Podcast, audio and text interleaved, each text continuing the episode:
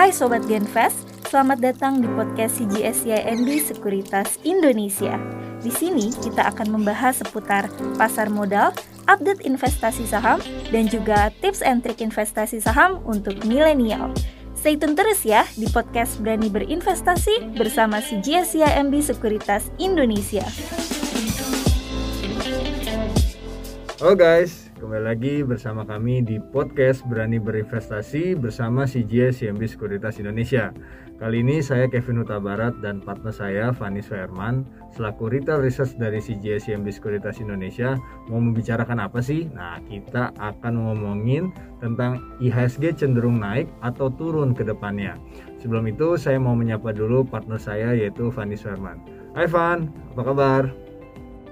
Hai Kev, baik nih. Apa kabar juga kamu di situ? Ya, tentunya kita baik aja nih Van ya. Uh, sebelum kita memulai dari sesi kita hari ini, saya juga mau mengingatkan nih di CGS CMB Sekuritas ini ada promo menarik teman-teman, yaitu jadi sobat Genfest. Di mana teman-teman yang sudah menjadi uh, nasabah dari CGS CMB Sekuritas Indonesia bisa mengajak temannya untuk membuka rekening saham secara online di CGS CMB Sekuritas Indonesia dan bisa mendapatkan reward sebesar Rp750.000. Dan bagi teman-teman yang belum menjadi nasabah jangan sedih karena kita uh, karena jika kalian buka rekening online uh, bisa mendapatkan reward sebesar Rp250.000. Nah, syarat dan ketentuannya bisa teman-teman lihat di website www.cgs-cmb.co .id. Nah, periodenya ini mulai dari tanggal 6 Juni sampai dengan 15 Agustus 2022 nih, Van. Nah, Van, kita tadi udah selesai nih untuk membicarakan promo-promo yang menarik dari CGS Sekuritas Indonesia tentunya. Nah, kita sedang uh, kita akan bahas nih Van ya untuk pergerakan indeks harga saham gabungan. Nah, tanpa terasa nih kita sudah mulai memasuki uh, atau memasuki awal bulan Juli 2022 ya. Dan kalau kita lihat selama awal bulan ini kita lihat ISG lumayan nih berdarah-berdarahnya nih. Dari tanggal 1 Juli ISG udah tutup turun 1,7 persen dan tanggal 4 Juli ini langsung lanjut koreksi lagi ini sampai minus 3 persen lebih. Sebenarnya latar belakangnya ada apa sih Van sebenarnya dari pergerakan awal bulan di Juli ini? Oke, thank you banget nih Kak. Jadi emang benar ya kalau misalkan kita lihat di 1 Juli lalu ini Indonesia memang uh, membukukan uh, data inflasi di mana inflasi bulan uh, Juni secara year on year ya ini naik ke level yang uh, tertinggi di mana ini lebih tinggi dari aktual dan juga dari aktual sebelumnya ya dan juga lebih tinggi dari uh, prediksi. Gitu di mana inflasinya ini sebelumnya hanya mencapai 3,55 persen kita sedangkan ekspektasinya nih inflasi uh, memang tadinya nih bisa naik ke sekitar uh, 4,17 persen gitu ya kalau berdasarkan konsensus. Tapi yang aktual ternyata uh, inflasinya ini naik ke 4,35 persen gitu ya dan sekaligus uh, ini juga di atas target atas Bank Indonesia yaitu di 4% kayak gitu ya. Jadi makanya uh, ini mungkin jadi satu katalis negatif gitu ya ke market gitu kan. Oke, Van. Jadi sebenarnya balik lagi ya terjadinya pelemahan ini kalau kita perhatikan karena kategorinya ada di inflasi sendiri ya, indikator inflasi sendiri ya. yang sudah di atas 4% yaitu 4,35% Van. Nah, uh, mungkin juga ini menjadi salah satu trigger nanti rencananya memang BI akan menaikkan suku bunganya lebih agresif ya ke depannya nih Van. Itu satu. Dan kalau kita perhatikan dari CGS yang Sekuritas Indonesia ini memproyeksikan bahwa kenaikan suku bunga BI ini diperkirakan sebesar tiga kali dengan masing-masing 25 basis poin ya Van ya. Nah, Van, tapi yang buat uh, kita penasaran nih Van, ini koreksinya ini karena ada outflow asing atau seperti apa nih Van? Oke, nah kalau misalkan kita lihat ya dari uh, pergerakan sepanjang satu minggu kemarin nih, yaitu di tanggal uh, 27 Juni hingga tanggal 1 Juli lalu ya, ini HSG membukukan koreksi 3,53 uh, persen gitu. Dan disertai dengan net sell asing itu kurang lebih ini sekitar 3 triliun kayak gitu kan dan uh, yang mereka jual itu apa? Ini rata-rata adalah mayoritas di big banks ya. Contohnya kayak misalkan BCA kemudian uh, BRI dan juga Mandiri seperti itu ya.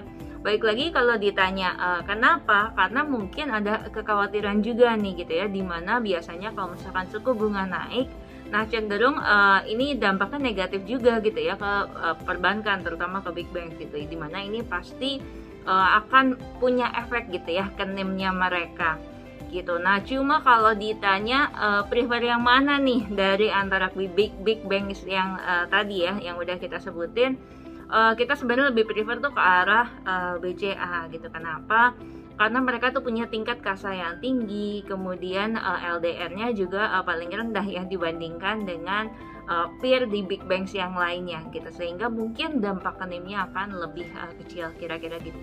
Oke, nah mungkin teman-teman juga penasaran Evan, apakah hanya dampak dari inflasi saja atau dan juga suku bunga nih yang kita lihat bahwa ini memberatkan pergerakan dari IHSG juga nih ke depannya seperti gimana nih? Mm-hmm. Ya benar banget. Jadi kalau misalkan uh, teman-teman sering ikutin kita ya, entah itu di BTS, kemudian di kelas-kelas yang diadakan oleh CGSCMB, terus mungkin juga rajin ngikutin podcast kita ya.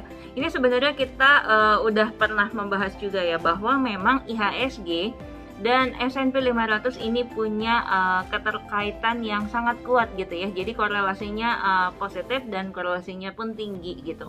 Artinya apa? Artinya adalah ketika uh, S&P koreksi, S&P 500 koreksi ini ada potensi untuk IHSG juga akan koreksi seperti itu ya. Nah, uh, yang terjadi sekarang itu adalah sebenarnya S&P-nya tuh lagi downtrend gitu. Jadi uh, walaupun ada technical reboundnya baru-baru ini, tapi itu sebenarnya arahnya masih downtrend. Jadi artinya uh, masih terbuka uh, potensi untuk kembali terkoreksi seperti itu kan. Nah, uh, kalau kita bicara lebih dalam lagi nih, Van, koreksi ini masih akan jauhkah atau gimana? Oke, nah untuk menjawab pertanyaan itu ya, jadi saya mau kasih gambaran aja nih ke teman-teman ya. Jadi gambarannya gini, ketika uh, eh, US itu mengalami bear market ya, eh, rata-rata uh, market di sana itu koreksi sekitar kurang lebih 40% secara average. Nah, sedangkan saat ini S&P itu baru terkoreksi itu sekitar kurang lebih 24% gitu ya. Dan kalau pakai benchmarknya itu S&P 500, uh, ketika bear market PI-nya itu berkisar tuh sekitar 11 sampai dengan 14,2 kali. Nah, sedangkan uh, saat ini PI-nya itu sekitar 16,3 kali gitu ya. Yang artinya kalau misalkan kita pakai asumsi uh, PI-nya ini akan kembali uh, turun gitu ya ke sekitar 14,2 kali, maka ini berarti S&P 500 bisa koreksi ke sekitar level 3200 gitu. Padahal sekarang kan levelnya ini masih sekitar uh, 3800 lebih sekitar itu ya. Gitu kan oke Van. Nah uh, kalau prediksi ISG lagi nih uh, Van ke depannya seperti apa sih pergerakannya? Yep, uh, dan kalau teman-teman ingat ya, uh, kita sempat warning waktu itu mungkin sekitar awal Juni ya. Kalau teman-teman ikutin kita ya di WTS dan sebagainya, uh, itu kita udah ngomong bahwa uh, IHSG akan ada potensi uh, koreksi gitu ya. Ke sekitar 6.600 sampai 6.900 dan di mana uh, level itu sebenarnya udah uh, ke touch gitu ya. Karena sempat IHSG kan sempat koreksi sampai sekitar uh, 6.500 6.600 gitu ya. Dan uh, kalau ditanya setelah achieve target koreksi uh, ini marketnya mau ke mana nih gitu ya jadi uh, kemungkinan kalau misalkan dilihat uh, hari ini ya ini di tanggal 7 eh sorry di tanggal 5 Juli ini uh, marketnya lagi mulai naik lagi gitu ya. Cuma uh, naiknya juga sebenarnya kalau kita lihat belum terlalu uh, confirm sekali gitu ya. Jadi kelihatannya nih IHSG masih akan mencoba untuk nge-retest support dulu. Ini di sekitar uh, 6500 sampai 6600 kalau misalkan dia kuat berada di atas area tadi Nah ini masih ada potensi dia untuk naik lagi ke sekitar 6940 sampai dengan 7.300 untuk middle term gitu ya. Tapi hati-hati kalau misalkan IHSG-nya uh, nanti break di bawah uh, eh, 6.500 ini bisa potensi koreksinya itu ke sekitar 5770 sampai dengan 6040 untuk middle term Oke, jadi teman-teman saya simpulkan saja di mana intinya market sekarang ini adalah kondisinya adalah cenderung wait and see karena memang resiko uh, masih cukup tinggi ya dan ini sudah diutarakan secara katalisnya oleh uh, mengenai dari uh, suku bunga lalu juga kenaikan dari inflasi. Nah, kalau teman-teman mau lihat nih uh, teman-teman bisa buy on weakness mungkin saham-saham yang berteritori yang defensif gitu ya lalu juga uh, tadi yang diutarakan oleh Fani bahwa casanya tinggi kalau ada banks itu ada casanya tinggi lalu RDR-nya juga moderat gitu ya nah itu bisa teman-teman lihat di saham BBCA Nah, itu aja yang kita sampaikan untuk saat ini ya. seperti itu.